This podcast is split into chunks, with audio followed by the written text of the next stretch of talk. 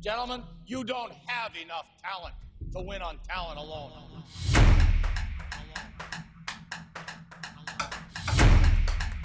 Alone. Hello and welcome to the Talent Podcast, podcast brought to you by The Wheel. I am your host, Adam Hess, and with me, as always, Mike Regan. Mike, how are you doing today? I better be a fucking coward. Sorry. I've I've just been randomly shouting that ever since we went to the Wonder Years concert. I believe you would agree with me when I say that I like to think of this podcast as our floor. Just the way I envision it is Yeah. that we'd be up on this podcast moving around like a bug Mm-hmm. because we made this podcast. Right. It's like Mhm. our floor. It's like our floor. I got it now. You're you're the Amar'e Stoudemire of podcast over there drinking wine. Yeah, I uh and you know, I usually go for coffee, but it's uh it's four o'clock and Monday night football's on tonight, so uh I'll have to fall asleep the second that game ends to keep my schedule normal. So didn't wanna Uh. didn't want to add caffeine into the equation there. I got you. I got you. How the fuck are the Raiders one game off of 500? Every one of their quarterbacks has more interceptions than touchdowns. Their coach is Josh McDaniels. How are they one game out from 500? Okay. I, I How- was How are they better than Denver? I was trying to um decode your tone there to see if you were saying this how is this team only a game away from 500 and like they're playing better than that or they're playing worse. So Did you really think I was going to open the podcast by praising Josh McDaniels? No, no, I, I, I really did not. I, I have no idea. I mean, their wins aren't anything like spectacular. Broncos, Packers, and the Patriots. I mean, Oh, Patriots can beat.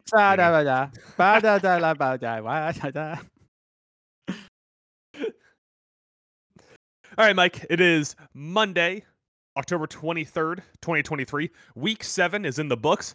Sans our Monday night football game where San Francisco plays somebody. And as per usual, with our Monday podcast, we go through the Monday morning headlines and talk about the week that was. So, Mike, as last week I went first, I figured that I will be a gentleman and a kind host, and I will go first again. So, my first Monday morning headline Motor City blowout. Detroit 5 and 1 entering the week. Probably the least talked about 5 and 1 until everyone realized they were 5 and 1 and then they were the most talked about 5 and 1. First half 28 to 0 for Baltimore. Final score 38 to 6. Detroit doesn't score a single point until the fourth quarter. 455 left in the second quarter. Baltimore's win probability is 99 per ESPN. Lamar's final stats on the day 21 for 27, 357 yards, and four total touchdowns three passing, one running. Mike, I want to get your takeaway, then I want to I want to give you a couple things here. First off, this was my game of the week. And I got my bold prediction very wrong. Yeah, big shocker here. Thought we were in for a closer game. If it was going to be a blowout, I, I I actually did not in any way think it was going to be a blowout. It's also a bad sign for Detroit that, with the exception of the Kansas City win, both times this season they've played a good team, they've lost. Oh, Calling Or- uh, Seattle. I, I guess like a borderline playoff team that is is Seattle, and then a good team in Baltimore that was definitely looking for a game where they got their funk back, especially Lamar. Lamar cooked them, and it really showed that this uh, Detroit secondary already had questions, and now they are desperately missing C.J. Gardner Johnson to help them out. Chauncey Gardner Johnson. Isn't it like what what does the J stand for? It's a good question. I don't know what to tell you. I don't know. Maybe it's just Chauncey J. Gardner Johnson. We'll never know. Like J. Edgar Um, Hoover. Oh wait, the J and J. Edgar Hoover's at the start. Never mind. Don't listen to me. yeah, th- I- this every player on the secondary just got lit up and had a very rough day. Brian Branch didn't start, but in the time he was on the field, our guy did not do well. Um, I before we move on from this, I, I really do want to figure out what this fucking J stands for. So I googled it, Mhm. And Wikipedia says Chauncey C.J. Gardner Johnson. That doesn't tell me shit. Wikipedia. Yeah, they're uh Hold on, we're not moving on. We're still we're still figuring out Chauncey Gardner, Gardner Johnson's J. It might just stand for junior. Is Chauncey? Jr. Gardner Johnson. Yeah, because Fucking stupid. yeah, I guess they called him Chauncey Junior and shorten that to CJ. I can't figure out anything else. Back to what I was saying. Um, the majority of the Detroit secondary had 100% on receptions allowed. On the flip side, you got to give big time props to Baltimore secondary. Rock Ya-Sin and company played a hell of a game. Rock Ya-Sin was such a red flag walking into the season. I mean, that that like that cornerbacks group in general was such a red flag walking into the season, especially after Marlon Humphreys went down. Although he's back, but after Marlon Humphreys went went down, it's like, all right, this team is like elite at cornerback and really good at safety, and then they brought they have like Jadeveon Clowney as a pass rusher there, Mhm. but their secondary was just so it- it's such like a, a question mark walking into the season. And honestly, they've held up pretty well. I can't I can't believe Rock Ya-Sin is playing well. To be honest yeah, with you, he, he had the, the highest coverage grade of, in their en- entire secondary. He played really good. So are is Baltimore back? Like, are they on track? Like, you think Lamar is gonna just be MVP Lamar going forward? so okay, there's there's a few things I, I do want to tear through here at some point just to mm-hmm. to get through. But Bill Simmons on his podcast brought oh, up boy. how there's like this chain of the best team of the week immediately lays an egg the next week. Like last week, everyone started talking about Detroit and they laid an egg this week. And you know, it's a Bill Simmons argument. It it's a narrative argument more than it's backed up by any stats. But it's kind of got me thinking now, like, is there a chance that this is just one of those like Baltimore showed up for this game and is really going to lay off next week, and we could see a, the team completely crater against The Raiders? The Raiders. At the Raiders Talk about a trap home. game. Talk about a trap game. in prime time. Why are you doing this to us, NFL? What the fuck did we do to you? Tell me, it's tell me it's not. Well, it's not Thursday because Thursday's Bills Bucks. No, it's the uh, thirtieth, which would be the Monday night game. Well, at least we're not subjecting Al Michaels to more Raiders. Yeah, that one you won't have to worry about falling asleep right after because you may fall asleep during it. Except that Aidan O'Connell is going to light him up. 375, three touchdowns. Yeah, uh, I mean, Flowers Flowers to a lot of the young pieces on Baltimore. Zay Flowers playing extremely well. Uh, Mark Andrews stopped volleyball setting passes into the second row of the the stands. Um, on the defensive side of things, you know, Rock Ya-Sin, which I couldn't honestly tell you if Rock Ya-Sin is 35 or 25, but Rock Ya-Sin played exceedingly well. Uh, as I covered on on last week's Team Talent Alone, Kyle Hamilton has just been one of the best safeties in the league. There's a Mhm. lot of pieces to like on this team, which is something that I do think Detroit lacks. As much as it's fun to talk about Detroit and it's fun to talk about Ben Johnson, it is worth noting that they don't really have the same top end talent that Baltimore has. They don't have like a 1A at any position right now, right? Like, does anyone think of Aidan Hutchinson as a top tier pass rusher? He's having a good season, don't get me wrong. Mhm. But do you think of him as a top tier pass rusher? Yeah. That's because you're a fool. Um, Amon-Ra St. Brown, does anyone think of him as a top tier wide receiver? Yes, you can't say people. Once don't. again, because you're a fool. You what are think you of him- talking? This He's is like second tier, bias. No, this is recency bias after one game. It it feels no, like no, no, no. yeah, I, yeah. It's no, no, because like Amon-Ra St. Brown is like such a good high volume receiver, but it's not. He's not Justin Jefferson. He's not Mike Evans. He's not this down the field explosive twenty plus yard threat guy. He's like short Michael Thomas.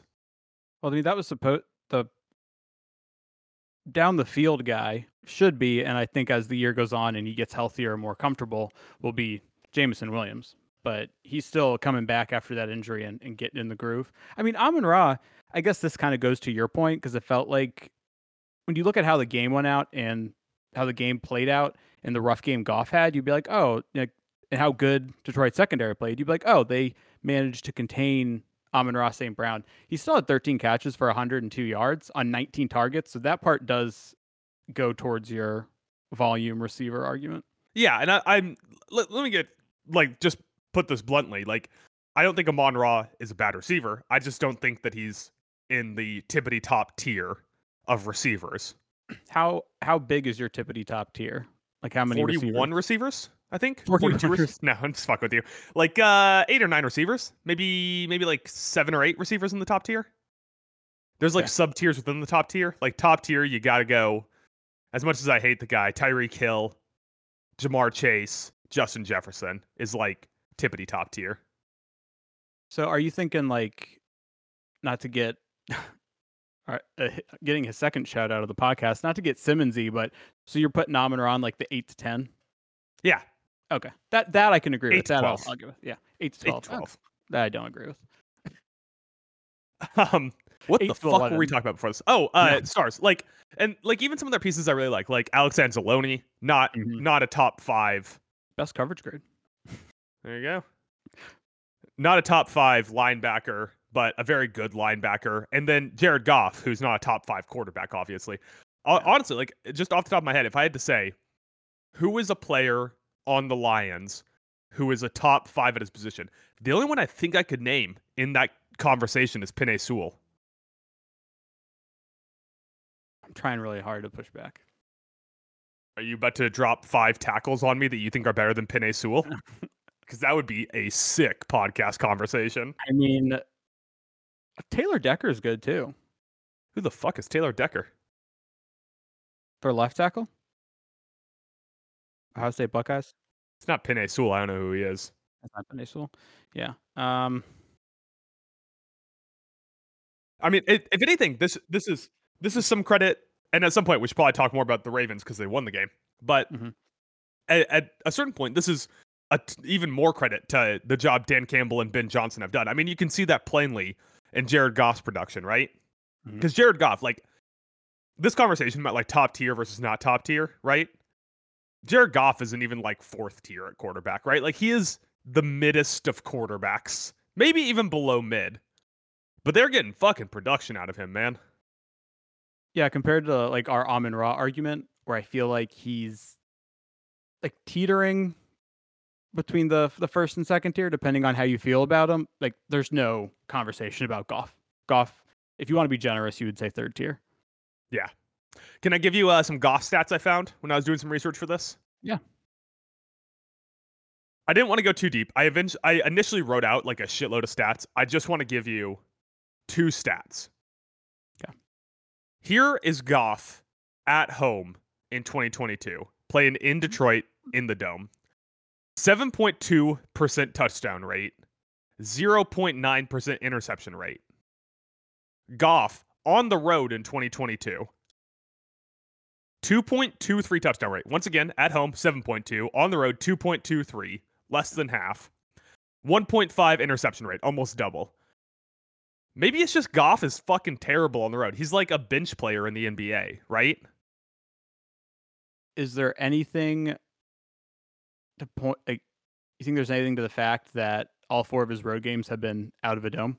This Kansas was City, Green Bay, Tampa Bay, and Baltimore. this was 2022. I just looked Oh, at last year. I'm sorry. Not enough sample size this year, right? I mean, not enough Okay. sample size last year. I'm sure someone would push back, but this is just last year. So here's my question for that. If Detroit ends up with the one seed, that's got to be the biggest swing in potential run for any team being the one seed versus the three seed, right? Because if every game has to go through Detroit, that means you're getting a Goff with a 7.2% touchdown rate instead of a Goff with a 2.23% touchdown rate. Yeah, and it's not out of the realm of possibility. We I, we definitely touched on this last week, and because this was our, both of our game of the week, and I kind of look forward look forward at their schedule because they play the Chargers and the Cowboys, but everything else they're going to be favored in. The They'll, they'll be favored against the Chargers too. they might. It's it's it's on the road. Yeah, but are the Charger Chargers are what three and four?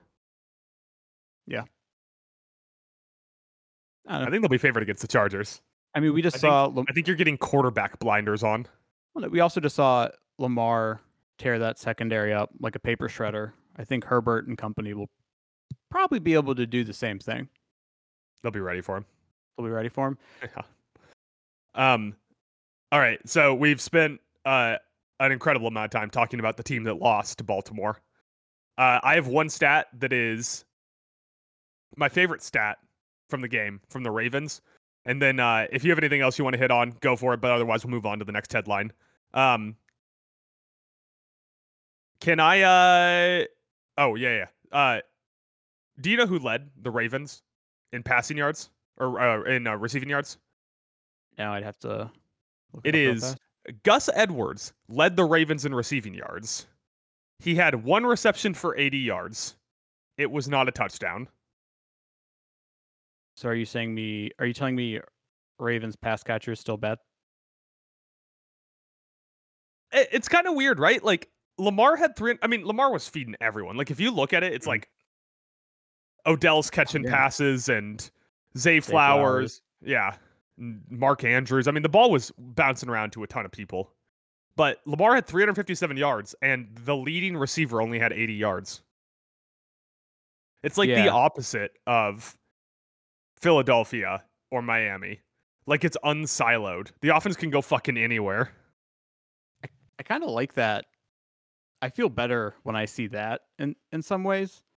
I mean, like you just mentioned, Mark Andrews 63, uh 75 for Zay, even 49 for Odell. I mean, it might be a better situation when a defend when a defensive coordinator can't go in there and be like, "All right, we just got to lock this one dude up and we can seriously fuck up their day passing." Well, I don't even know. I, I don't know if this is on our, our rundown anywhere or not, so we'll, we won't hit on it. But that's the way I always thought you would beat Miami, right? Mhm. Is you just get some top end secondaries in there, and all you do is take away Tyreek, right? But then yesterday, Philly was like, nah, we'll single cover him. Our defensive line will do all the work. And it fucking worked, man. I mean, Baby Rhino had a day. Jalen, Javon Hargrave had a day.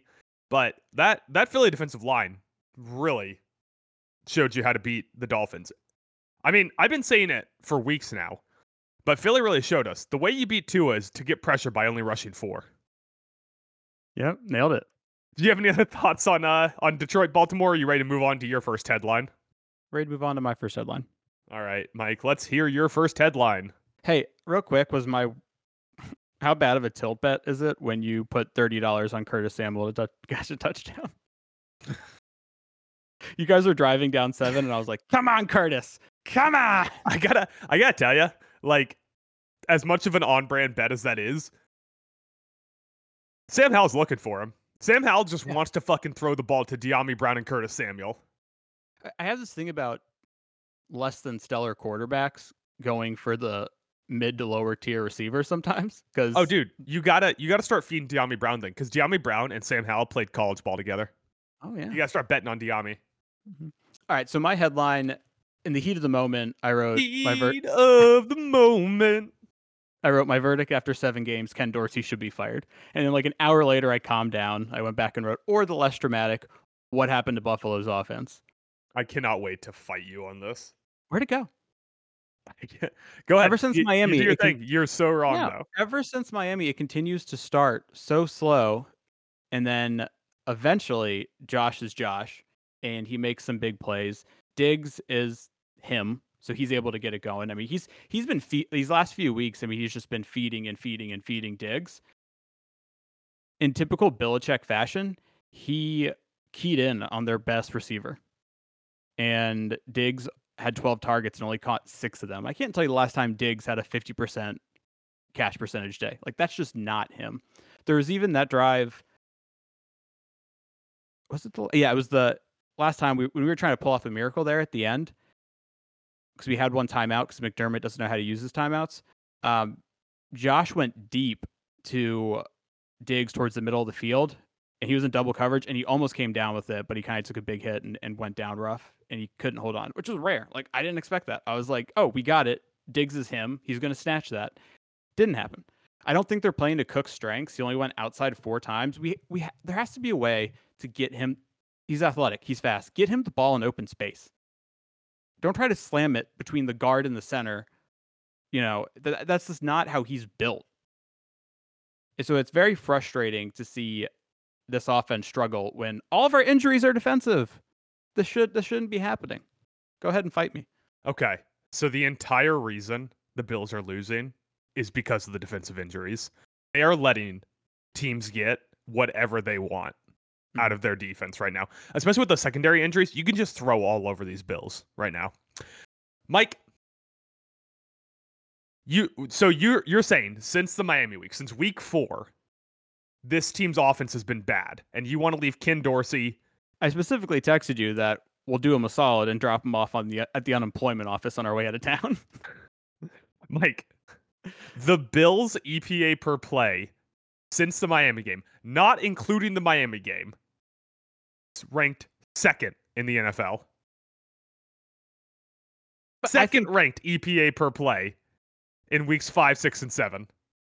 I think that is swayed by terrible beginnings to games offensively, and then late in the game, we come alive when, when we've needed to. Not last week, and not against Jacksonville, but like the offense has started to put up yards thanks thanks to Josh. But it's always late in the game. Like I don't think you can ignore the slow starts. As bad, like I know our defense has been bad, but I don't know how that makes up for the offense disappearing for a half every week. So they've only lost to, I mean, divisional games, you can't really, you know, whatever with that. And then a Jacksonville team that I think is starting to come on a little bit, especially defensively. And that was the weird Miami game. Since the my or uh, the weird London games. So this is since the Miami game. They've only lost to that Jacksonville team in the second week in London for them, and then a divisional game this week. But the passing game's working, man. Mhm.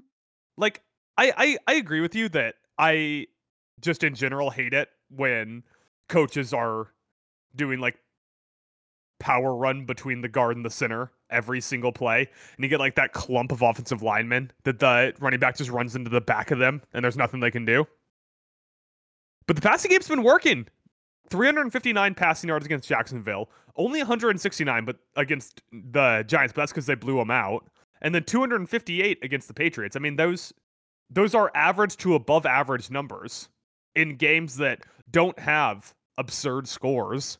They're in all of these games. They've only they've haven't lost a game by two scores all season and this, you know, this stretch here where they've gone 2 and 1 since the Miami game. They've been in the game late with a chance to win. And I think that Allen has been performing very well. You know, I love to be the guy who shits on Josh Allen for playing hero ball. I think he's been playing well. But here's where you run into the problem, right? Here's expected points that are created by certain phases of the game, right? Against Jacksonville, 6.27 expected points added by the offense, right? Negative 13.93 by the defense. Against the Giants, expected points added by the offense, 2.90. The defense, minus 3.02. Against the Patriots this week, expected points added by the offense, 11.63. Defense, minus 10.65. This defense is sinking the team, man. It's not Ken Dorsey. I think you should fire uh, Sean McDermott, maybe out of a cannon. I'll save it and I'll touch on it for a second. I agree. Like it was only how many points was it? 29. I say only, but still 29 points to New England is like 50 against a good team. like it's going to get worse when we have to play like we have to go to Cincinnati and maybe Burrows will decide to turn it on that game. We have to go to Philadelphia. We have to go to Kansas City. I don't we have to go to Miami again. For some reason, the Miami one I understand that's divisional play, but I, we're facing three of last year's like Super Bowl contenders on the road for some reason because there's a conspiracy by the NFL to keep the Bills down in his realm. But It's it's going to get a lot worse.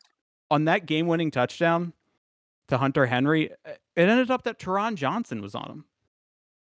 And McDermott's over there sitting on his timeouts with his thumb up his ass. Like, like call it. You can't see that. Oh shit, we got Henry lined up. Like Henry or Taron's going to end up covering Hunter Henry, like a giant dude against a tiny man. Mike, I think you and I can both accept that the worst coach in the NFL knows more about football than we ever will. Yes? Yes. I don't understand how every single coach is so bad at clock management. Like, I get it. These guys know more about coverages and running routes and how to prepare and how to watch film and how to break down what something's good at or bad at than I maybe ever will. But right now, if you put a headset on me, I would use timeouts and challenges better than 30 of the 32 coaches in the NFL. Yeah, there's It is absurd how bad they are. there's always like this, oh, but we may need it later. It's like, okay, but if you use it now, you could probably stop something bad from happening now. So you're sacrificing that for the possibility of something happening later when you need it. Like there was times on that New England drive where they're moving the ball, they're getting close to the goal, and I'm like, McDermott, are are you going to use those timeouts maybe to save us a little more time than 12 seconds? Like, or are you going to use those timeouts when you see our, our defense is matched up poorly in a formation? Like, use them at some point. And that, like, I I understand being like, oh, we might need timeouts for when we're trying to drive the field in 12 fucking seconds. Like, was that why you kept it? Yeah, because you're saving the same amount of time either way, right? If you call a timeout when there's a minute and 15 seconds left versus calling a timeout when there's 12 seconds left, you save the same amount of time. The two things coaches are just so terrible at that I am actually confident I would be better at is timeouts and fourth down slash two point conversion decisions. Or challenges. Challenges too. Like, Mike, if you're an NFL coach, I know we're getting so far off topic. If you're an NFL mm-hmm. coach, what percent of games do you think you would leave with both of your challenges? I mean, unless it's like a blowout, I don't know if I'd leave with them. Yeah, right? You know? What is more valuable to you? Stopping the clock or taking away a 55 yard pass gain because the guy stepped out of bounds? Right. I don't know if it's a situation where there's so many people in the headset being like, "Oh, that, that, call, no, that, that," and so they like can't decide. Also, there's like McDermott. I don't have the numbers. Historically bad success Yeah. rate. Like even if that, even if it looks like the play should be overturned, the second McDermott throws the flag and it's not a booth review, I'm like, oh, we lost that one. It's just every every time. Look at Andy Reid, one of the best coaches in the NFL right now. It felt like it took him 15 years as a head coach before his clock was- management got better. He won a Super Bowl before I felt like he was competent at managing the clock. Now, fine at it. But it, he it took until after his first Super Bowl win. Yeah, I mean, we all know he had poor clock management in that Super Bowl against the Patriots. I mean, yeah. Uh, quick question, and Mm-hmm. then we can get back to shitting on Buffalo or whatever you feel like doing with the rest of our day. we can move Who do you think is currently more frustrated as an NFL fan base? The Bills fans or Chargers fans? There aren't any Chargers fans, so it's Bills fans, and they are very frustrated. And it's just, I mean, four and three right now. I thank God Miami lost. It keeps the division still in play, but I don't know. Sometimes I focus too much on wanting to get a high playoff seed. I'll admit that because of the home games it allows. At this point, I'm just like get in the play, like get in the playoffs, even if it's a wild card, and focus more on just having your fucking game going by then. I I really don't want to put the stake in it, right? Because uh, sports are all about believing, right? You don't wake up on a Sunday to dedicate I mean, I don't know how much you give to a given Sunday, but for me 10 hours of your day to watching football because you don't believe in your team and believe in your rooting interest and believe in your bets and believe in your fantasy squad. So I don't want to put a stake in that. I think Buffalo has driven driven over the injury cliff. I don't think they can come back from these defensive injuries this year. No, we said it after the Miami game when Trey was done for the season and Milano was done for the season that it would take a weekly offensive performance like the Miami game for the Bills to keep consistently winning, and we're not getting that right now for a full 60 minutes. So it is Yeah. what it is. With and that, if everything just you- oh, breaks correctly and they do run all the way to the Super Bowl, they're still going up against a 49ers team with this defensive squad that they have healthy right now. wow, just declaring the 49ers in the Super Bowl.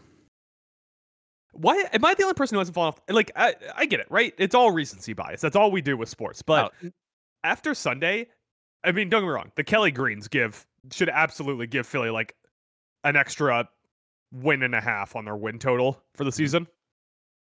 But after Sunday, people are like, Philly is competing for the Super Bowl. And I'm like, no one's competing for the Super Bowl except for the 49ers. It- we don't need to move on past that quite yet. Unless the 49ers have major injury problems, no one is keeping pace with them.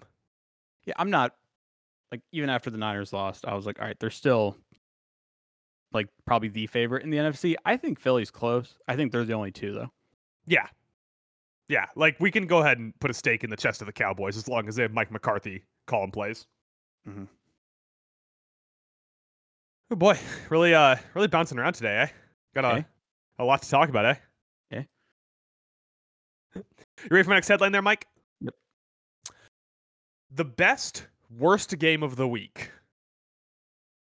I'm curious. Do you have any idea where I'm going with this? Best worst game of the week. I'm gonna say, is it like a game where both teams play just god awful? I'm not telling you. You'll learn in a That's- second. All right, that's where I'm guessing you're going with it. Okay. Cleveland, Indianapolis. Final score of the game 39 38.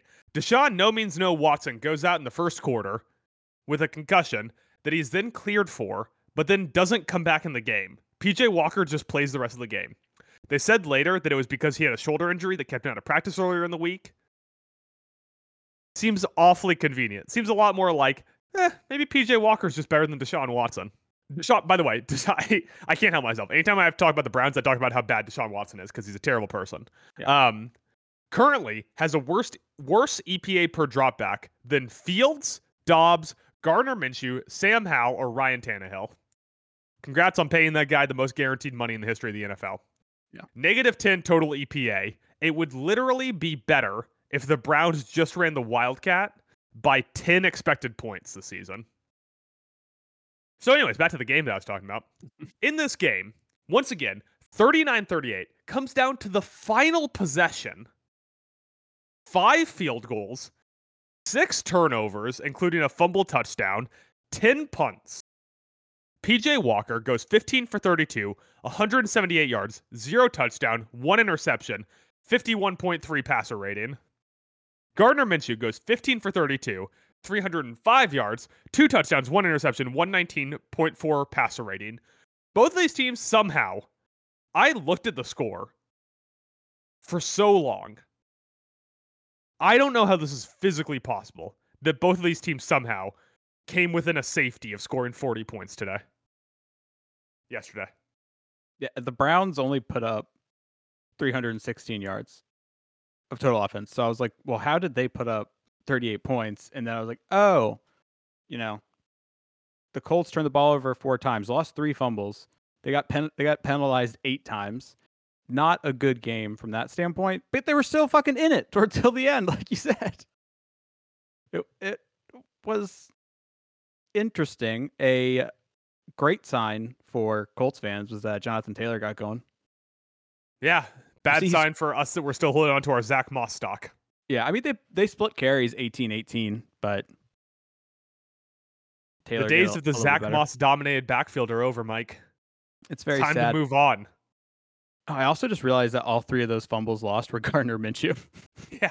he once again ac- ac- accounted for four turnovers for for his team. That that is rough. Did you see Jonathan Taylor posted today? Uh, he he got drug tested. He scored one. He scored one touchdown, and the NFL was like, seems suspicious. Fucking ridiculous. No, I did not, but that is absolutely hilarious. He didn't even go off for like 150 yards. He had 75, and they're like, we should definitely test that guy. He's up to something. Uh. So you said, um, so Gardner Minshew, do you know how many turnovers he has in the season? Can you look that up real quick? Four interceptions, all of them over the course of the last two weeks. And It'd be hard for him to get interceptions before he was playing. Well, He did come into one other game, and he's lost now five fumbles. So, So, has- nine, nine total turnovers for Gardner Minshew. Once again, to reiterate, a full one, two, three, four, five ranks higher on EPA per play than, than Deshaun Watson. hey, you don't have to sell me. I think Deshaun Watson's been playing like shit, kind of like the kind of person he is. So it it, it matches now. I one of us needs to do the calculation on this. Deshaun Watson has to be the worst quarterback per dollar played in the history of the NFL, right? I have to go back and see how much money Brock Osweiler made over his career. yeah, that's, that's a good one. Or JaMarcus Russell. yeah. One of those two guys It's also in the conversation. But Deshaun Watson's getting paid so much money and has a worse EPA per play than Desmond Ridder. Marcus Russell's the whole reason that the the NFL teams were like, yeah, we need a cap on what rookies make because this is not fair. But at the same time, it was like, you're the dumbass who gave him all the money. Why is that the NFL's problem? You know, Mark Davis still doesn't have any money because of that. Really? Mm, yeah, that's why he has to get those terrible haircuts. Stays up late at night and he's just like, John Marcus. he gave his entire fortune to Marcus Russell, and now he has to put a plastic bowl on his head to cut his hair. yeah. Boy, I hope Mark Davis never thinks about hiring me and then hears this conversation. Oh no. He might be like, you know what? I like your moxie for telling me what I need to hear, kid. You're now the team owner. Mark Davis, I mean, A, I think that guy would love to get out of the team ownership game, but uh, Mark Mhm. Davis doesn't exactly strike me as the kind of guy who would appreciate criticism. Yeah. You know, if you account for his one interception, Minshew went 16 of 23. Efficient. Efficient guy. 305 yards, two touchdowns. Yeah. You got anything else for this game? no, I didn't. I just, I, we, I had to put this out. You specifically mentioned this as a dog shit. We shouldn't talk about this game Yep. on Friday too. And you were right and wrong. Right. It's you you really like passed into like the end of uh what's that fucking movie? Event Horizon. You like passed into the end of Event Horizon with your take on this game. Yeah, it was kind of like a race where both cars crashed into the wall and caught on fire, and then they just kept going. The end of Talladega Nights, right? Yeah. Yeah. John C. Reilly and Will Ferrell are out of their cars running towards the finish line, even though they can't win by running. Yes. All right. So my next headline, and I think it's one that you had as well, It's a dual headline, yeah. is I asked the question. You said unstoppable object against a movable force, and then I asked the question: Should the league be terrified of the Chiefs now? Same general idea, right? Mhm. I uh obviously for me, the unmovable object or unstoppable object, which is obviously the wrong syntax. The unmovable object is the Chiefs defense, and the very stoppable force is the uh, Chargers offense this season. So, Mike, I'll run through some uh, some stats here, and then we'll talk about the game proper. Mahomes throws for 329 yards in the first half. 329 yards in the first half. Overall, 424 yards, four tutties, one interception. Travis Kelce, future Travis Swift, 12 receptions. You know what? She should date D'Andre. At least then, when they get married, no one would have to change their name. 12 receptions, 179 yards, one touchdown. Chiefs scored 24 in the first half, which would have been the Chiefs' third highest scoring game. Their third highest scoring game would have been their first half against the Chargers. This Chargers defense, man, it's a boost pack. Just start anyone in fantasy playing against them. Start fucking Mac Jones against them. Ended up with 31 total points, 12 first half first downs. Uh, second half kind of fell apart. We can go through that in a second after we have our takes about how great the Chiefs offense is, or how great the Chiefs defense is, whatever it is. Have to throw it out there though before we get into. Nah, you know what? Let's talk shit and then I'll throw it out there. All right. All right. All right. Mike, let me get your thoughts on the Chiefs defense and the Chargers offense. Chargers offense is I won't say it's amazing. It's I put it in like the yeah, they have a good offense. Um this Chiefs defense though is just so good. It's so and not, good. n- not enough people talk about how good it is. And this week the offense decided to be like, "Oh, you know what? We're we're going to help you out this week." I think we nailed it with our coordinators draft a couple weeks ago. Mhm. Minus one guy I'll mention later in the show. But Stevie Spags, man, guy's been cooking in the kitchen. Sixth rank EPA per play on the season, by the way. Mhm. Defensive EPA. So uh, the negative is the positive when you're on defense. So they have the sixth lowest EPA per play allowed on defense so far this season. And they're not going against like schlubs, right? I mean, they're going against players like Justin Herbert, Russell Wilson, Jared Goff. All right, I'm kind of distre- defeating my own argument here. I'm suddenly realizing. And uh, to give you an idea of how bad that Chargers defense is, either last week or the week before, I like ran through the numbers to talk about how bad the Chiefs receivers have been when they're out wide. And MVS, who plays basically excuse, exclusively for the most part, we look at the numbers, lining up out wide, had 84 yards. Yeah, who's covering him now that JC Jackson's gone, right? Asante Samuels is the nickelback. Yeah, it was um looks like Michael Davis and Asante Samuel Jr. were the two that would usually I guess they moved Asante over to left. Yeah, sure. I mean, you know, I, I don't know enough about the Staley defense to really tell you what's different about it, but I guess, yeah. Staley loves moving people left. That's what we all knew about him when he came into the coaching world. Yeah. Staley came in, day one of the Chargers said, one, I'm going to kick field goals when you don't expect it and not go for it on fourth down when you do. And two, I move people left. It's his favorite thing to do. Yeah. So at this point, now, well, you got any other any other Chiefs defensive stats before I, I give the Chargers a lifeline? No, give the give them their lifeline. Okay.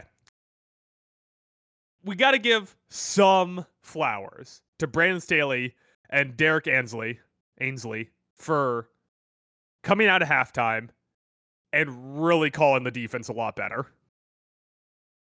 The second half, they cut Kansas City's yards allowed more than in half 141 yards allowed in the second half. I mean, the Chargers defense has been bad all season. The only person they've held under 20 points is Aidan O'Connell. But the second half, they made the adjustments and it looked a lot better. second half, the Chiefs' possessions were fumble, punt, punt, punt, touchdown, kneel. So they they did significantly better on defense in the second half than they did in the first. And I'm not a believer in halftime adjustments, but I am a believer that sometimes walking away, taking a breath, coming back can give you a little bit of clarity. All right, I have to also just point out, looking into it a little more, all of 80, all of uh, MVS's 84 yards were against Asante Samuel Jr. So he had a rough day. Well, it's because MVS is all limbs, man, and Asante Samuel's small. I don't know what to tell you. that's true. By the way, Kellen Moore really dropping the bag in the second half. Also, here's the the Chargers' second half possessions: interception, punt, punt, punt, interception. Nice job, nice job, Kellen Moore. Maybe you should throw Yeah. the ball better. Yeah, he, he left uh, Dallas and was all like, "I'm going to go to LA and show them just how good I was," and it hasn't been going probably as good as he hoped. The Listen, Kinda- I'm not. I tore into you about the Bills earlier. I'll let you have this one, but I disagree. disagree. Yeah, I think the I think the Chargers' offense has looked pretty good. Oh, it it has, but yeah, I guess it's it's tough be- when you look at them losing so many games, but those games are all because of their defense mostly. I mean, yeah, they put up 34 against Miami, lost. 24 against Tennessee, lost. Last two weeks though, they only put up 17 Yeah, against 17. two good- Haven't, haven't broken 20 in the last two weeks against pretty good defenses. That hurts. Yeah. But against bad defenses, they score points. Mike. And what's more important, being good against good defenses or being good against bad defenses? I mean, obviously bad because if you get to the playoffs, you're going to be facing nothing but bad defenses. That's what So- they say. They say offense wins in the regular season and also offense wins in the postseason. That's the adage. I don't make the rules. Yeah, So I don't want to overreact, but that's what we do. Uh, they lose to Detroit. Now they've won six in a row, while their offense has been working to really find like a more complete game. And if they keep playing like they played against San Diego, they won't be playing defenses of that low level every week. But that, San Diego. yeah, but oh, sorry, L.A. I'll lie. But Oh, i- if they do that and their defense keeps playing the way it did, I, I don't see a team in the AFC right now that could beat them. Miami. They play them in two weeks. They get to go to Denver for a trap game next week, and then they got Miami. They have the Bills in December. Have you looked forward at next week at all yet? A little bit, not completely. Why? because I think that we should just make Miami, Kansas City game of the week for two straight weeks. Yeah. What else would be the uh, Bengals Niners? really? You throwing Yeah. Bengals Niners out at me? I mean, it depends on what Joe Burrow shows up. It's that Joe Burrow they had for one week, maybe. I guess so. And it depends on, you know, Trent Williams, CMC, Debo won't be playing, but yeah, I guess like some of that. But it's like, ooh, are you really excited for Saints, Colts, or Texans, Panthers? number one pick against the number two pick. Pats Dolphins, it would be amazing if the Pats knocked off the Bills and the Dolphins two weeks in a row. You know that today Bill Belichick rolled out of bed four in the morning, ate a meatball sub, and was already two thirds of the way done with his initial game plan against Miami, right? Mm, that's all that dude does is grind on the tape 24 7. But we're not talking about next week. That's, That's true. Friday's pod. This isn't this isn't the look forward pod. But Yeah. like Rams Cowboys, is that the best game next week? I mean, I'm looking forward to Eagles commies. I just love NFC East matchups. So. Oh god. That so this happened last season. Eagles commies game one is always close. Eagles underestimate. Oh, yeah. commies show up. Game two, this is gonna be a fucking blowout. Like, Mike, let's uh let's let's steal a gimmick here. Guess the line for Eagles commies. I haven't pulled it up yet. So I don't know what the line is off the top of my head. I have and. FanDuel open. I'm not gonna scroll down yet. You're saying nine and a half? Mhm. I am gonna say Eagles. I'll say Eagles by eight and a half. Okay. Eagles by six and a half. That is an alt spread game, right? You gotta, Yeah. you gotta alt spread that up. Like, you alt spread that up to Eagles minus eight and a half. It's plus one twenty two. Yeah, I'm shocked that six and a half and bettors haven't like reacted more to the Eagles pretty handily beating and controlling that game against Miami. You think they would like kind of react to it and start betting it a lot? I have watched so many Eagles commies games in my life. And let me tell you, this is one where take the Eagles up to double digits if you can find it. This game opened at minus four. It opened at Eagles minus four. Oh, so I guess people ha- I guess the line has shifted after the Miami game. What the fuck's going on in Vegas, man? These guys are too excited about Formula One, not even paying attention to football anymore. Yeah. Uh, what the fuck were we talking about? Talking about Chargers? Talking about think about talking about Chargers. Any thoughts on uh Chargers Chief Mike? Are you ready to move on to talk about some more professional football? No, I think we covered it. The uh, big bad scary Chiefs are back. Big bad scary Chiefs are back and not in the way you would think. Coming up after this break. All right, Mike. As it is approaching the draft, um, only a few weeks away, as far as I know. I posed a question to you, as it were. I don't know why I asked that so Shakespeareanly, but as it were, I posed a question to you. As a lowly, dirty, only NFL watching man, I don't know what's going on, but what the fuck is up with all the QB prospects, man? Like Caleb Williams, bad game. Drake, multiple bad games. Drake Maye, bad game. Michael Penix Jr., bad game. Bo Nix, don't know. What's going on with all these top QB prospects right now, Mike? So, I first of all I'll push back on Drake Maye had a bad game. He had a 90.4 passer grade per PFF. It was like the highest for the week. He got his receivers didn't help him out. They were uh, dropping the ball. Uh, his INT came when he took a big hit. The talk has already started of him jumping Caleb. I think he's like five to one now for being the top QB that goes in the draft. His skill position players aren't great. I, I love Drake Maye. I, I wouldn't say, but that's still not a good loss. I mean, UVA's been playing better week after week, but I don't think he struggled as much. Caleb, this is three games in a row where it's like, um, not it wasn't as bad as Notre Dame, but and this was a very tough defense for Utah. Can I can I interrupt real quick? Mhm. Drake Maye isn't five to one. What? Drake Maye He is isn't? down to plus two seventy. Oh shit. Rapidly catching up to Caleb. I think we and this is common. I mean there's so many people that talk about sports all day and, and do it for some sort of living. You got to find something to talk about and a lot of times people I think overreact to things. We kind of anointed Caleb Williams as the next Patty Mahomes after his Heisman season last year.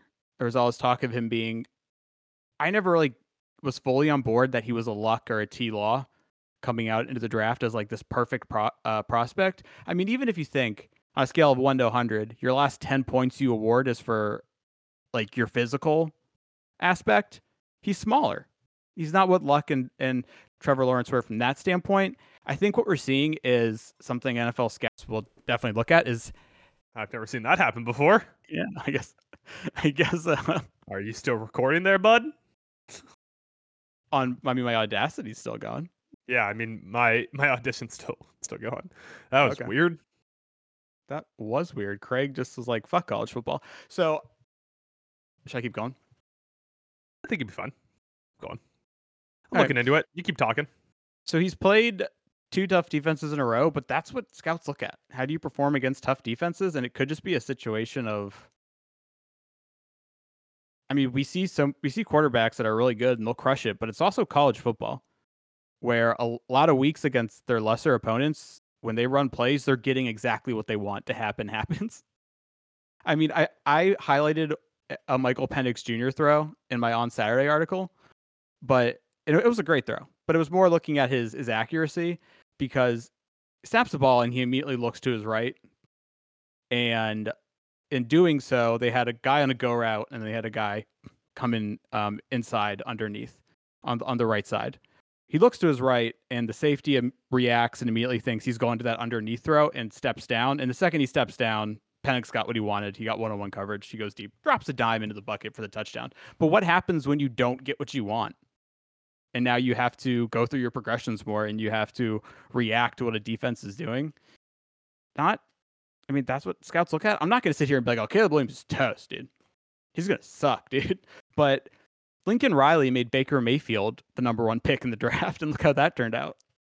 That was such a weird one though, because Yeah. Baker Mayfield wasn't supposed to be the number one pick until like the day of the draft when reports started coming out. And Caleb will, al- Williams has been anointed for multiple years. I will always push back.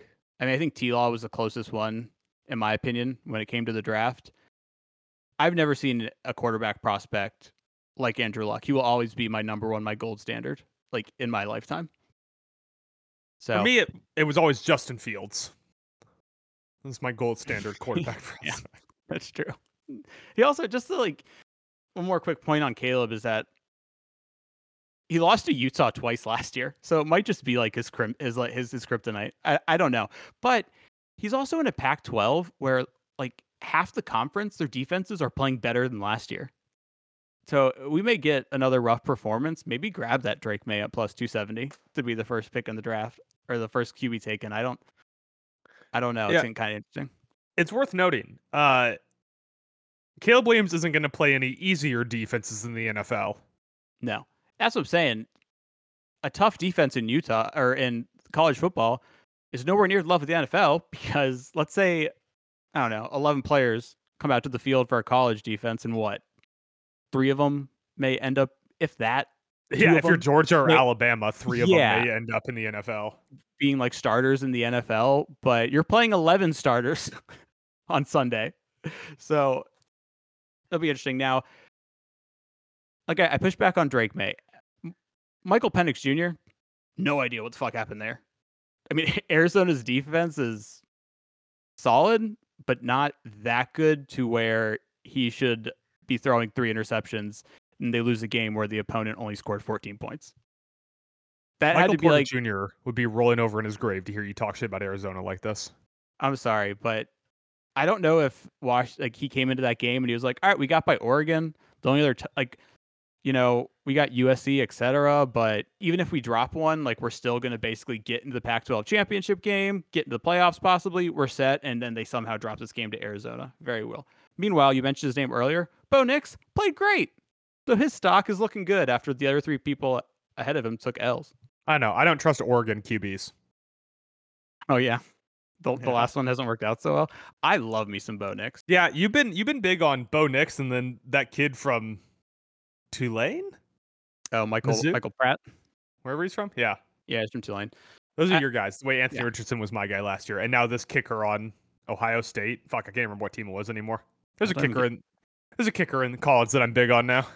Yeah, and I- think now JJ McCarthy has taken the lead in Heisman voting, the QB out of Michigan. Really? Yeah, but you know, there's there's stealing signs apparently, so he has he has an advantage. Are they banging on trash cans too, or?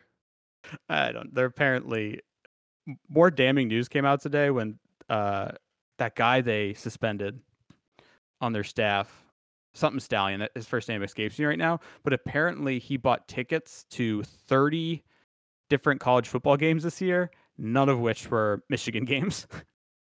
that Okay. does not look good. like we can't talk about this for very long, right? Because yeah. we only have so many minutes in a podcast, and this is unfortunately a pro football podcast. Mhm. Why is that against the rules?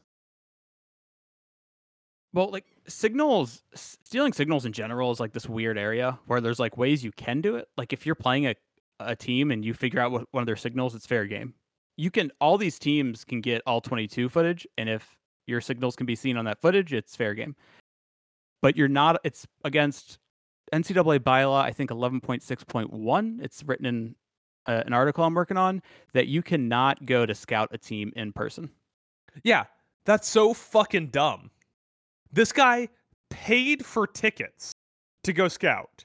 You get the all 22 for free. How is that not an impressive level of competition? This should totally be legal. This is the dumbest fucking scandal. The part that I think is funny is, I mean, 30 games, he couldn't have gotten to all of those. And you also have to make sure you're sending people who are like indiscreet, like no one's going to recognize you and be like, hey, isn't that dude on like the Michigan staff? So they have Same like sig- John Harbaugh. yeah, they have signal mules out there. They're sending all over to watch these games and, and bring back information. listen, this isn't Bounty Gate.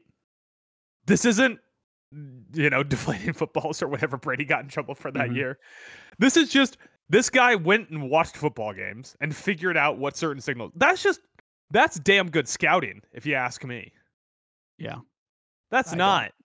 That's not a finable, suspendable penalty. If this somehow ends up with Michigan getting disqualified from the college football playoff, or with Michigan getting like whatever that dumb thing they did for for Reggie Bush, vacated a championship or something. Yeah. No, I don't care if it's in the bylaws. This is just fucking smart coaching. Uh, These guys I- showed up to work and said, "How can we find an advantage?" Well, we'll go to 30 football games, figure out what people's signals are, and then if they aren't smart enough to change those, when they show up, we'll know what's getting called from their signals. That's just smart coaching. that that's why one quick point if you ever see a a coordinator on the sidelines for college football and they have like a black kind of backdrop behind them it's because they're trying to stop their signals from getting like popping up on the all 22 um they won't i don't think they'll get disqualified it, it could be like a retroactive thing where it's like we're taking away your wins but that doesn't mean anything everybody's still going to be like oh yeah that team won the, the national championship or whatever um it won't happen. Like they, I don't think they'll get disqualified from the playoffs because the NCAA takes forever on investigations. So I can't see them getting this done in the next month or so. That would be a record time for the NCAA. They're still investigating them from like two, three years ago now when they allegedly violated like recruiting violations during the COVID dead period. They're still fucking working on that. All right, we got to move on. But can I Mhm. say that it's very nice in real time to hear a conversation that I know is going to be the social breakout clip from this podcast? Okay. I can't wait to see what it is. You watched the Ovechkin one I posted the other day? Yeah, that was a good one. Yeah, that was a good one. Uh, You were very funny in it. All right, you uh, you got any final thoughts on on quarterbacks or, or signal stealing or, you know, NFL Blitz 2002 or anything like that? I don't think so. Okay. Well, let's talk about the Atlanta Falcons then, eh? Yeah. Do we come to any consensus on why quarterbacks are broken? By the way, did we did we figure that out? Do we know who the best quarterback in this class is? Is it Drake Maye? Can the Commanders get Drake Maye at seven? It's still either Drake Maye or Caleb Williams. Caleb just does so many things good, but I'm turning into a size queen slowly, man. I'm like, yeah, Yeah. I like Drake Maye, six four. Um, bigger. and name one bad quarterback out of UNC ever. I mean,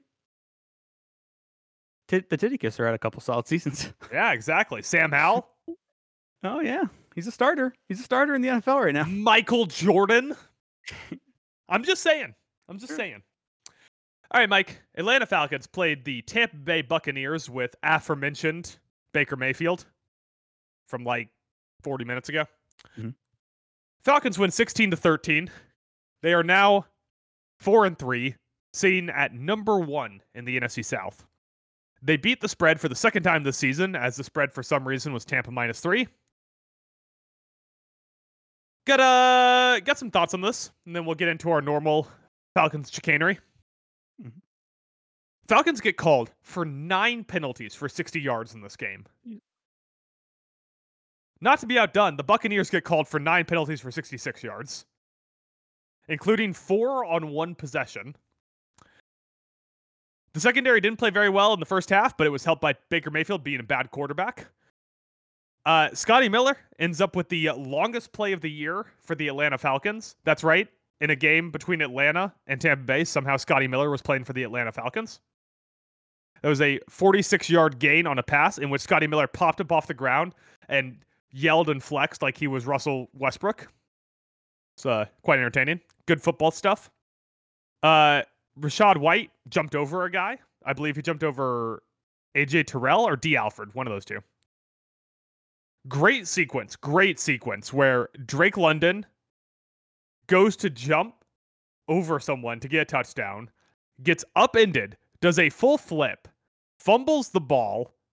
It's it gets caught. it's like a fumble, a touchdown, and an incompletion all at once.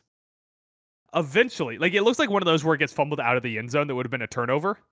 But eventually, after getting Zapruder in the building, they figure out that like uh, uh, Drake London's pointer and index finger touched, or pointer and middle finger, pointer and index are the same finger, pointer and middle finger touched out of bounds while he was parallel or perpendicular to the ground, like a pole going straight up in the air before he fumbled the ball, which means he was technically out of bounds at that spot. So it was not a fumble out of the end zone.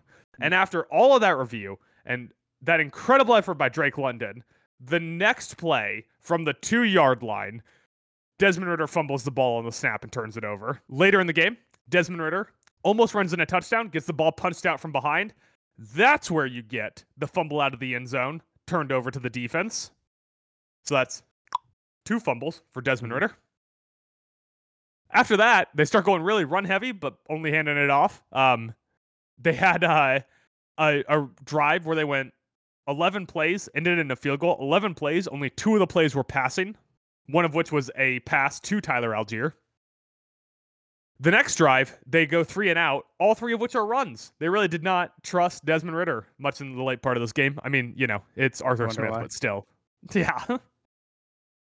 Uh, Richie Grant comes away with a huge pick in the final four minutes. Baker Mayfield runs the Browns into field goal range. They kick a field goal, tied 13 all. Falcons get the ball with 45 seconds left. Deep pass to Pitts. Koo hits a walk-off field goal. Atlanta Falcons win. Ooh. Desmond Ridder ends up going 19 for 25, 250 yards, zero touchdowns, zero interceptions, three lost fumbles. All three, surprisingly, lost in different ways. He was one was a strip sack, one was a bad snap, and one was a fumble out of the end zone. Wow. Yeah, really hit the trifecta there. Also, zero passing touchdowns, one rushing touchdown. So if you just look at his like quarterback stats, it was just 19 for 25, 250, zero touchdowns, zero interceptions. But there is a lot of other game to be told by the numbers from that one. Uh, my my other note on this is it's time. This is what I was talking about earlier. We did our coordinators draft. I think we left this guy off. It's time to start giving some flowers to Ryan Nielsen, the defensive coordinator for the Atlanta Falcons. Yeah. Zero games allowed over 30 points. Held Detroit to 20, 12th ranked defense by EPA per play. Still, still the number one ranked rush defense by EPA per play. And that's all with this team having no pass rush. I mean, they're, they're getting like top end play from like David Onyemata, Calais Campbell, Bud Dupree. Those are not top end pass rushers, but those guys are playing exceedingly well on the defensive line. You add in the up and down play from AJ Terrell and from Dee Alford and consistent great safety play from Jessie Bates. You got to start giving Ryan Nielsen some credit. That guy has put together a hell of a defense this year. You know how, like, to go back to the quarterback thing for one second, scouts will be like, this guy can throw the ball all over the field. He can make all kinds of throws. Desmond Ridder can make all all the kinds of fumbles. he can fumble all over the field. Um, yeah, not the best game fr- from Desmond. Real quick, I have to him say that government name. yeah, uh, Arthur Smith and Bijan Robinson should be investigated for gambling. This was bullshit. You, He you've been on this all weekend. he took he ended up having one carry for three yards, and they were like he wasn't feeling well. I lost my parlay because of that. I So- also lost my parlay because of that. yeah, there's some fishy shit going on here, and I don't like it. On the upside, uh, a good note: third straight third straight game, Ridder has stuck to the game plan of feed Drake London. Another six receptions, only 54 yards, but that's still the guy you want to go to. Uh, awesome game. I mean, it's kind of crazy that Ridder had three fumbles, but they were in so many different ways because he only was under pressure nine times. This offensive line played really well. Yeah. And the last thing uh, I'll kind of point out is that 16 3 is the exact kind of score I'd expect an Atlanta Tampa Bay game to end. Like it's right on the tracks. It, it like I wish these teams were just like a little bit more similar in play style because they like already their like colors are close enough and they play in two cities that are basically the same city. They have so much in common. I wish that, that their play styles were just a little bit more similar and you could just call it Atlanta and Atlanta South. Yeah. Um yeah, last note I had here. Uh what once again, giving Ryan Nielsen some flowers.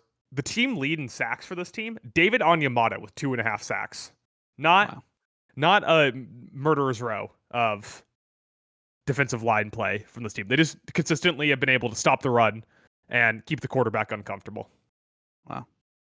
Um, same game parlay. Like you said, you missed yours on on Bijan. I went through all my my legs here. This is the third week we've done the same game parlay, fourth week, something like that. Mhm. I have this this Tampa Bay game. I had Falcons money line, which won.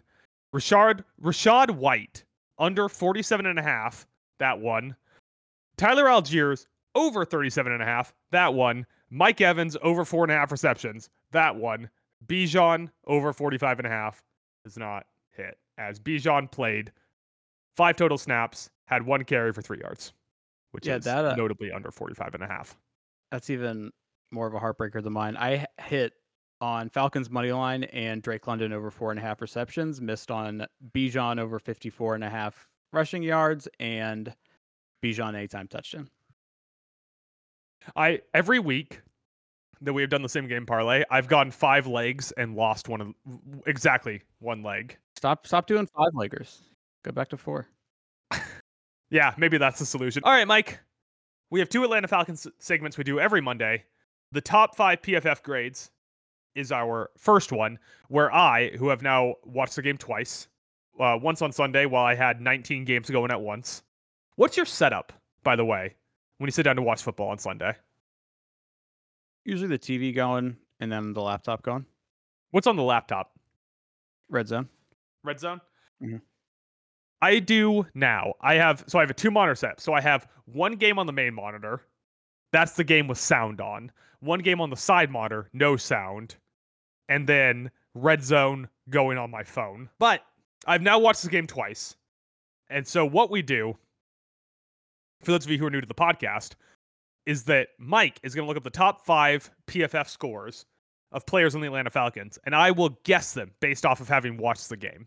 I have not looked up these these players. I'm just purely guessing. All right. Are you ready, Mike? I am ready. All right, I'm going to start with the two stalwarts, the two guys I always go to. Uh, one of these guys definitely, I think, had a good game. The other didn't appear very much on my TV, which tends to mean he had a good game. So I'm going Chris Lindstrom and Jessie Bates. Chris Lindstrom, the number one with a 92.1 offensive grade, the right guard. Jessie Bates did not make the list today. Oof. Okay. Okay. Lorenzo Carter. No Lorenzo Carter. I'm sorry. Seriously. Serious. That's a shoot, brother. David Onyemata. Yes, David Onyemata was number two at 89.6. Bud Dupree. No. Okay. Okay, I have six Calais Campbell. I don't think he's in the top five. I wrote that down early in the game. I don't think he's there. But Calais Campbell, Yeah, he's not. You're right. okay. I'm gonna tell you. I'm gonna get real pissed off if Matt Collins is somehow in this top five again. He's not. Uh, also, one person who would have been, but I disqualified him because he only played 15 snaps, was the aforementioned Scotty Miller. Um, so he did not make the list because of his. Scotty Miller was in the top five. He had Yeah. one reception. Yeah, he was uh, out there for 15 total plays. Four of them were pass plays. Had, had, he had 11 run blocks. He must have just fucking lit people up on some crack blocks. I don't Scotty know. Miller lighting people up blogging. The guy weighs 140 pounds. He's like two pounds heavier than Bryce Young. Yeah. So you got number one and number two. Number three was Nate Landman. The, Will linebacker? The Will linebacker had an 88.7 grade. I guess Will implies linebacker. Anyways. The next one was the center, Drew Dalman, at 83.5. And last but not least was Jake Matthews, the left tackle, at 80.2. Yeah, it was a good offensive line week. It It's hard to tell for me. Mhm. I, I can just tell when the offensive line plays well, and at that point, I have to just go with Lindstrom. Yeah. Well, fuck. When what? Two for six? Yeah. What? The fuck is Craig doing today? What is your deal today, Craig? can't figure out what your deal is. Anyways. All right. The other the other thing we always do here is um give out the three stars of the game. Kind of like hockey, but not hockey. So third star goes to Chris Lindstrom. Um, having now known the PFF grades, I wish I put him higher. Third star goes to Chris Lindstrom. Just in and out playing well. That guy's going to be all pro, even though everyone just votes on the same guys they vote last year for offensive line. Number two goes to Calais Campbell. I've given that, that this award to Calais Campbell a few times. Didn't have a huge pressure rate, but I just fucking love seeing Calais Campbell out there. I got to be honest with you. And number one goes to Drake London. Not the biggest statistical day for him, but no Bijan out there. He's their most potent offensive weapon they're not. And he did everything in his power to score a touchdown before Desmond Ridder had to throw it away with a fumble. I think all three stars should have been offensive linemen, but that's just me. Next week, uh, we'll get into this more on Friday, but next week they are at the Titans, October 29th at noon Central Time. Any more thoughts on the Falcons, Mike? Are you ready to move on to our weekly awards? I am ready to move on, but it is funny that that game's over under is currently at 36 and a half. Oh my Exciting God. stuff. That's lower than Giants Commanders was last week. Mhm. All right, our final segment every Monday that we run is our weekly awards where we go through identical awards every single week. Never any change, go through the same awards. Do you have any secret awards this week, Mike? I didn't have any. Hey, Free Space Awards? Yeah. Yeah, I got some. Okay, cool. So we will go through our wheeled awards, hence why the podcast is brought to you by the wheel. That's not going to show up great on uh, audio, is it?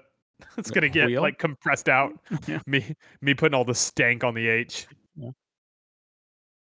But we spin a wheel.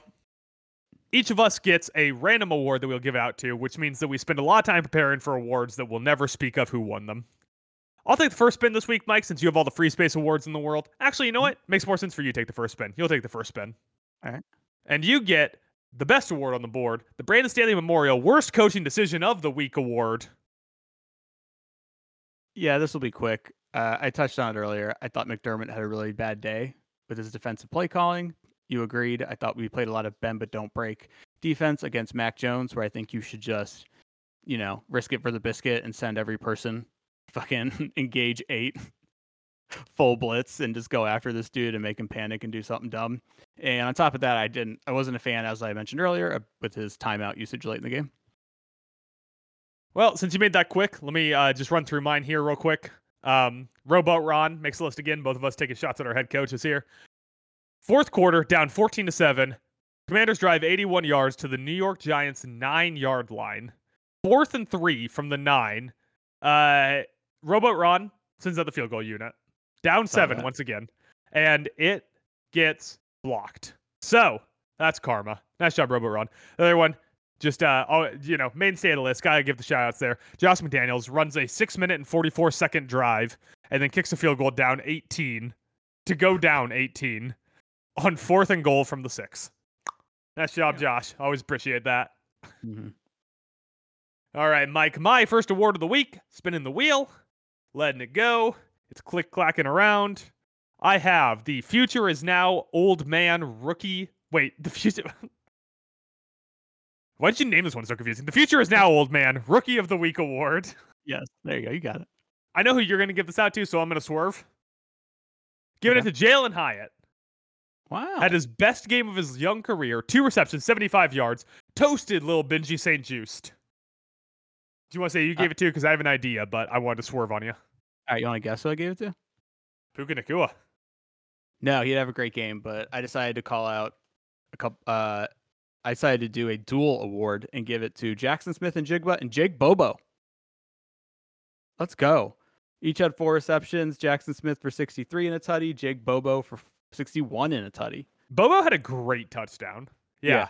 His his was like edge of the end zone, getting pushed out, gets both of his fucking toes down. That was a good one. That was a good touchdown. Good job. I like how we have this whole wheel so that we each pick our own award. So far, we're two for two on both giving our awards, anyways. Yeah. I'll tell No you what. Yeah, for your next one, I won't give mine. Okay. All right, Mike, you got the all right, I'll admit we were wrong award. Okay. We talked about earlier. Mine was um, the Colts Browns game. I thought it was going to be a total bloodbath and like offensively the Colts would just get obliterated against um, with Gardner Minshew against this Cleveland defense and it would end like I don't know like 13-0 low scoring. And as we talked about, it was a high scoring game. It was still a car crash, but it was a very fun one, full of turnover, sacks, penalties, etc. So I was wrong. The Colts actually, um, in a weird way, fought back. Um, it was like one of those really fun like NASCAR car crashes where like a car drives like way too high and takes out 15 other cars. It was the fun kind of car crash. Colt, I mean, Colts turned the ball over four times. Talk about fighting back. All right, Mike, and our final weekly award goes to me. I'm spinning the wheel for some reason, although there's only one option left. Game of the week. I'm giving this to the first half of the Chargers Chiefs game. That was mine. Was it really just the first half? Yeah. That is incredible. Look at us. Fucking same wavelength. 24 17 at half, 553 total yards of offense, six scoring drives, only two punts, and most importantly, Mike, most importantly, Mike the Miz Regan. Elite jersey matchup. I guess You guess. you got the Chiefs red, must- Chargers blue. That is opposite ends of the color wheel. That is a good looking jersey matchup. It's fine. And the Chiefs jerseys are pretty ugly. The whole ketchup and mustard deal, fucking looking like the McDonald's All American team. I'll pass. Hey, McDonald's All American is an important tradition of America. How dare That you? is true. How fucking Yeah, this dare is this is right, and you could almost call it like in full the game of the week. Like the second half was not as entertaining, but it was kind of cool to watch the Chiefs defense just to be like, "No, you're done. You're done." I mean, do you want me to read you the possessions again in the second half? It was uh fumble, interception, punt, punt, punt, punt, punt, punt, touchdown, interception, kneel. Not a great second half. No. You seem like one of those like your your take on that is like one of those people who was really into the Patriots Rams Super Bowl. oh god, that was terrible. There's like fun defensive play, but that's when the game ends like I don't know, like 24, 21 kind of stuff, and defense actually makes like fun, exciting plays. But the Rams Patriots Super Bowl was not that. Two high shell, three and outs on curl routes, not super fun. No. All right, Mike, you want to give me your bonus awards and then we'll get the fuck out of here? Yeah, I got I got a couple. So the first one is this guy, which is the player I keep talking about. and it goes to you know who, baby Rhino, Jalen Carter. No sacks, but just can still affect the game without actually getting home for the sack. A 33.3% uh, win rate and had the highest pressure grade on his team. Let's fucking go, baby Rhino. Fucking baby rhino, man. Mhm. He out pressured Jalen Hargrave? Yeah. Nice. Yeah. Javon Hargrave. Mm. Not Jalen. And then my other award is the Why Are You Winning award. And it goes to the Bears. Wh- Why are you winning games? What it makes no sense. The, the close second was the Broncos, but I get that one because they built this team to compete, and so they feel like they still have to try. But you could you're gonna get the number one overall pick. Just stop winning games, Chicago. Yeah, Chicago needs to be so thankful that Denver also won because I think it kept them in the top two spots. Yeah. But man, you just can't compete against T Bag. The the baguette. Baguette. He's. All time college leader in touchdown passes. Yeah, I think there was another one where I was like, "Why are you winning?" Uh, no, those those were the big two. I mean, I guess you can ask the Cardinals why they were trying, but everything worked out in the end. Mike, any final thoughts on week seven of NFL action? No, it was it was a mixed bag of a week, but still some fun stuff. I got to be honest with you. We've talked for the last oh hour 25 or so minutes. Mhm. Still don't really know who the 49ers play tonight. The Kirk Cousins. Oh, Turkey did they really? Field. This be a bloodbath. Uh, uh, be careful! I said that last week, and I look like a fuel. Feel a damn feel. A damn Um, fuel. All right, plugs. Yeah. Um. After this, I will go back to feverishly working on on Saturday, which hopefully each week I'm slowly getting it out like a little bit earlier than I did the week before, so we can get try to get it out closer to the earlier half of the week. Um. Other than that, I'll just go ahead and and steal it from you. Listen to Baskey every Saturday. Basketball and hockey, good stuff. Good stuff. Yep. Speaking of basketball and hockey, we have our league pass watchability rankings coming out bright and early tomorrow morning. That'll be the preseason power rankings. They'll come out every Tuesday throughout the NBA season. Have Team Talent Alone coming out Wednesday or Thursday, depending on when I have uh, a little bit of time to finish that up. Like Mike said, check out Baskey. Check out the Friday pod. Check out the pay per view predictions we have coming up in the near future. And of course, check out our hockey content whenever we figure out what that's going to be. But it's gonna be good. And with that, Mike, only one thing and one thing left to do. Shout outs to the man, the myth, the legend. Big Cock Fox.